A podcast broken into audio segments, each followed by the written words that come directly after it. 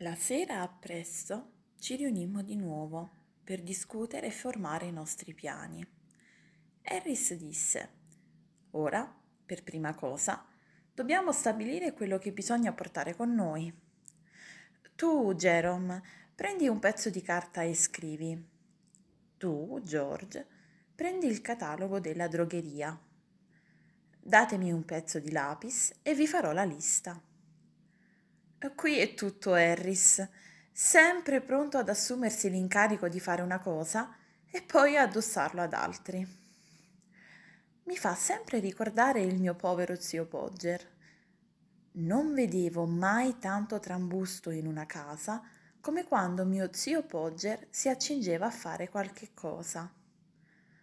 Un quadro era tornato dal corniciaio ed era stato appoggiato a una parete della sala da pranzo in attesa d'essere appre- appeso. La zia domandava ove si doveva metterlo e lo zio diceva Lascia fare a me, non vi impicciate del quadro, farò tutto io. E allora toglieva la giacchetta e cominciava.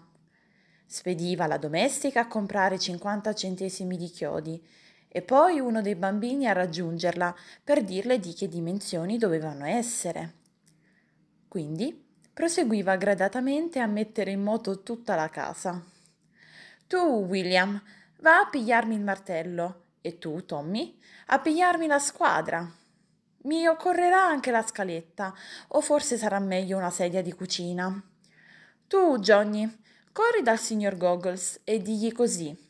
Papà vi saluta tanto, vuol sapere come state con le gambe e vi prega di prestargli il livello. Tu, Maria, non te ne andare.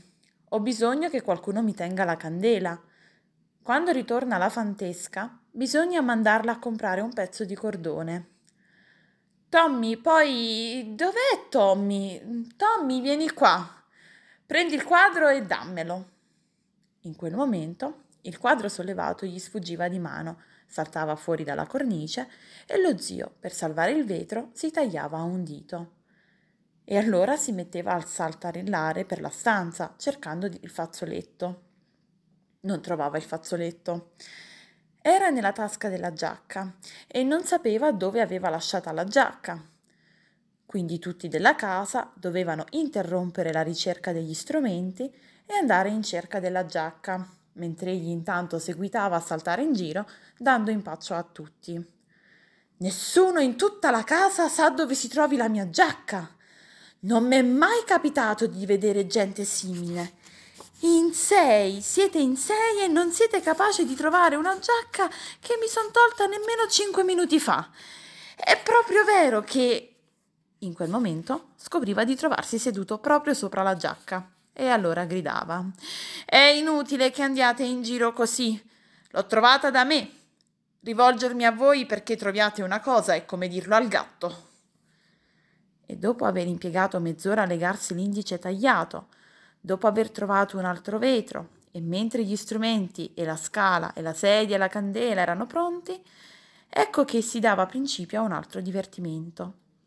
Tutta la famiglia, compresa la fantesca e la donna aggiornata, doveva essere presente in semicerchio, pronta a dare una mano. Due persone dovevano reggere la sedia, una terza doveva presentargli un chiodo, una quarta il martello, mentre egli, prendendo il chiodo, lo lasciava cadere. Ecco, diceva in tono risentito, è caduto il chiodo. E tutti dovevano inginocchiarsi a cercarlo, mentre egli se ne stava ritto sulla sedia a brontolare, chiedendo se dovesse rimanere là tutta la sera. Il chiodo veniva finalmente scovato, ma il martello non si trovava più. Dov'è il martello? Che ne ho fatto del martello? Santo Iddio! Ve ne state lì insetti a bocca aperta e non sapete che cosa ne ho fatto del martello? E gli trovavamo il martello, ma frattanto non sapeva più dove avesse fatto sulla parete il segno per il chiodo e ciascuno di noi doveva per turno salire accanto a lui sulla sedia per cercare di trovare il segno. Si intende che ciascuno lo scopriva in un punto diverso e lo zio ci chiamava stupidi l'uno dopo l'altro, ordinandoci di scendere. Ripigliava quindi la squadra per prendere di nuovo le misure e siccome gli occorreva la metà di 81 cm e 3 mm dall'angolo del muro, tentava di fare il calcolo a memoria e si sentiva impazzire. Tutti tentavamo a memoria e tutti giungevamo a risultati diversi, beffandoci l'un l'altro. Frattanto, nel chiasso generale, veniva dimenticato il numero originario e lo zio Pogger doveva rimettersi a prendere le misure. Questa volta adoperava un pezzo di corda, ma nel momento in cui lo zio era inclinato sulla sedia con un angolo di 45 gradi, tentando di raggiungere un punto a un decimetro più in là di quanto egli potesse inclinare, gli sfuggiva la corda ed egli si abbatteva sul pianoforte con un effetto musicale di prim'ordine, in conseguenza della velocità con cui la testa e il corpo avevano colpito nello stesso tempo tutte le note. La zia Maria dichiarava di non volere che i bambini stessero lì presenti a sentire le espressioni dello zio. Finalmente lo zio Pogger fissava di nuovo il punto, mettendoci su con la sinistra l'estremità aguzza del chiodo, mentre prendeva il martello con la destra. Ma il primo colpo se lo applicava sul pollice e allora cacciava un urlo e lasciava cascare il martello sul piede del vicino. La zia Maria osservava con dolcezza che un'altra volta, quando lo zio Pogger doveva ficcare un chiodo nel muro, le facesse la finezza di avvertirla in tempo, perché ella potesse disporre le cose in modo da andare a passare una settimana con sua madre. Oh, le donne trovano da ridire su tutto, rispondeva lo zio Pogger, punto nel vivo. Ebbene, a me piace lavorare un po' a questo modo. Si provava di nuovo. Al secondo colpo il chiodo entrava tutto quanto nel muro vuoto, tirandosi dietro mezzo martello, mentre lo zio Pogger si abbatteva contro la parete con forza bastevole quasi per appiattirgli il naso.